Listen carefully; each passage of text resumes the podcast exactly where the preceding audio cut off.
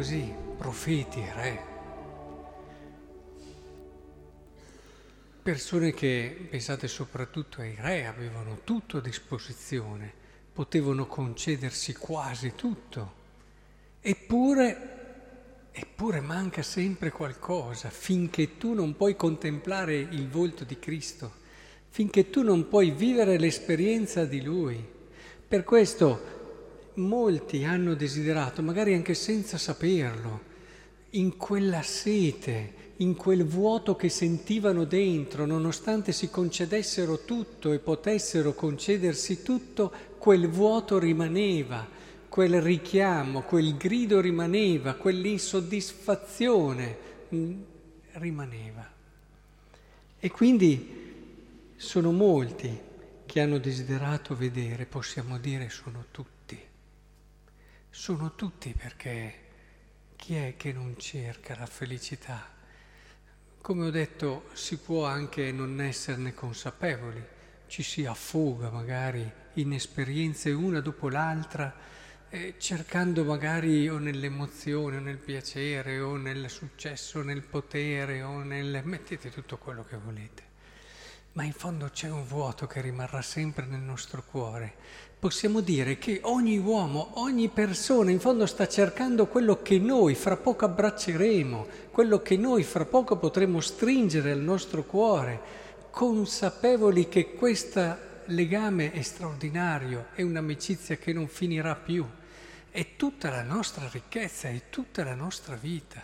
Non c'è figlio dell'uomo più bello di lui non c'è possibilità di incontrare esperienza più profonda, più radicale, integrale, che ci coinvolga tutti e che soprattutto possa rispondere a questa sete. E, è chiaro che eh, dobbiamo averlo presente questo, perché è lì che noi troviamo tutto quello che in fondo stiamo cercando. E possiamo, a volte me lo dicevo, ci furono esperienze bellissime che puoi fare, magari investendo anche tante risorse ma l'esperienza più importante della vita, tra virgolette, non ti costa nulla, tra virgolette, secondo le logiche di mercato, eh? non costa niente. Per questo anche i piccoli, anzi forse soprattutto i piccoli, i poveri si dice qui, la possono vivere, ne possono fare l'esperienza e i potenti magari sono distratti e si avventano su ciò che alla fine non può dare loro quello che stanno cercando. E, e qui a portata di ginocchia, è alla portata di quello che è il nostro desiderio di fede, l'esperienza più bella e più vera della vita, cioè vivere di Lui sapendo che c'è concretamente, realmente, che è vivo sapendo che è molto più presente di quanto possa essere presente la persona che tutti i giorni salutiamo o un'altra che incontriamo per strada. È importante che noi viviamo questo a partire da questa Eucaristia che stiamo vivendo, che per questo diventa la cosa più importante di tutta la nostra giornata.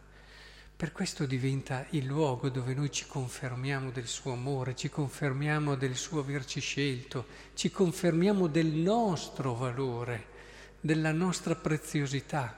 È chiaro che siamo certi di questo. Lui che è morto ha vinto la morte e quindi riempie il cuore di una speranza che ci pone in un piano diverso dagli altri che hanno paura della morte perché in fondo non sanno cosa c'è dopo.